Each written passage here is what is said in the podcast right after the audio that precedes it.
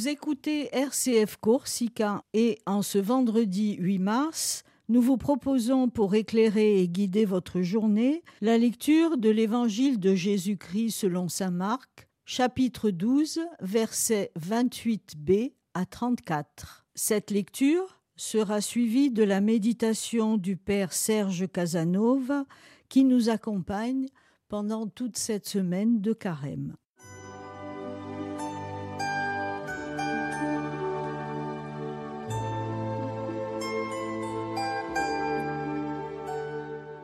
En ce temps-là, un scribe s'avança vers Jésus pour lui demander Quel est le premier de tous les commandements?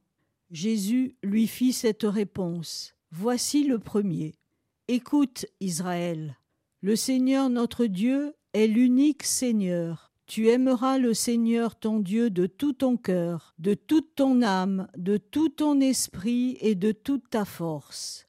Et voici le second, tu aimeras ton prochain comme toi-même. Il n'y a pas de commandement plus grand que cela. Le scribe reprit.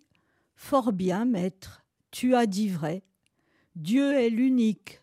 Il n'y en a pas d'autre que lui. L'aimer de tout son cœur, de toute son intelligence, de toute sa force, et aimer son prochain comme soi-même, vaut mieux que toute offrande d'holocauste et de sacrifice. Jésus, voyant qu'il avait fait une remarque judicieuse, lui dit Tu n'es pas loin du royaume de Dieu. Et personne n'osait plus l'interroger.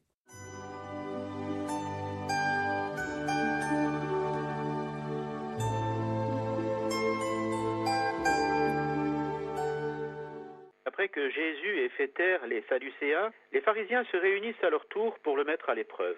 Un des pharisiens, docteur de la loi, l'interroge. Maître, dans la loi, quel est le grand commandement? La demande est difficile, car dans la loi de Moïse, on relève 613 préceptes et interdictions. Comment discerner le plus grand au milieu de ce nombre?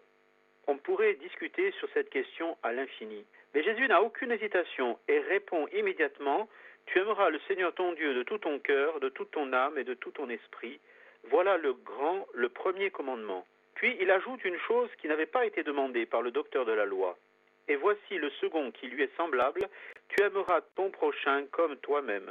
Il conclut avec grande autorité, tout ce qu'il y a dans l'Écriture, dans la loi et les prophètes dépend de ces deux commandements.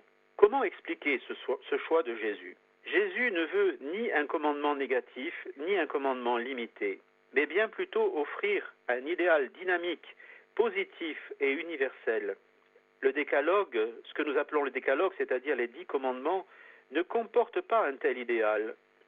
Il est clair qu'il est absolument nécessaire de respecter le décalogue, mais celui-ci ne peut pas donner un élan à toute une vie. Ce qui donne un élan à une vie, c'est l'amour. Pour cette raison, Jésus choisit deux commandements de l'amour. Tu aimeras le Seigneur ton Dieu, tu aimeras ton prochain.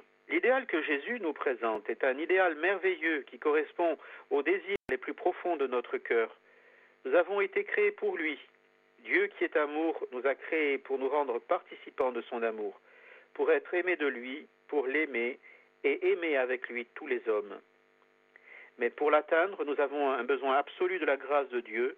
Nous avons besoin de recevoir en nous, par l'Eucharistie, la capacité d'aimer qui vient de Dieu. Saint Jean-Paul II souhaitait ardemment que le monde redécouvre que le christianisme est la religion de l'amour.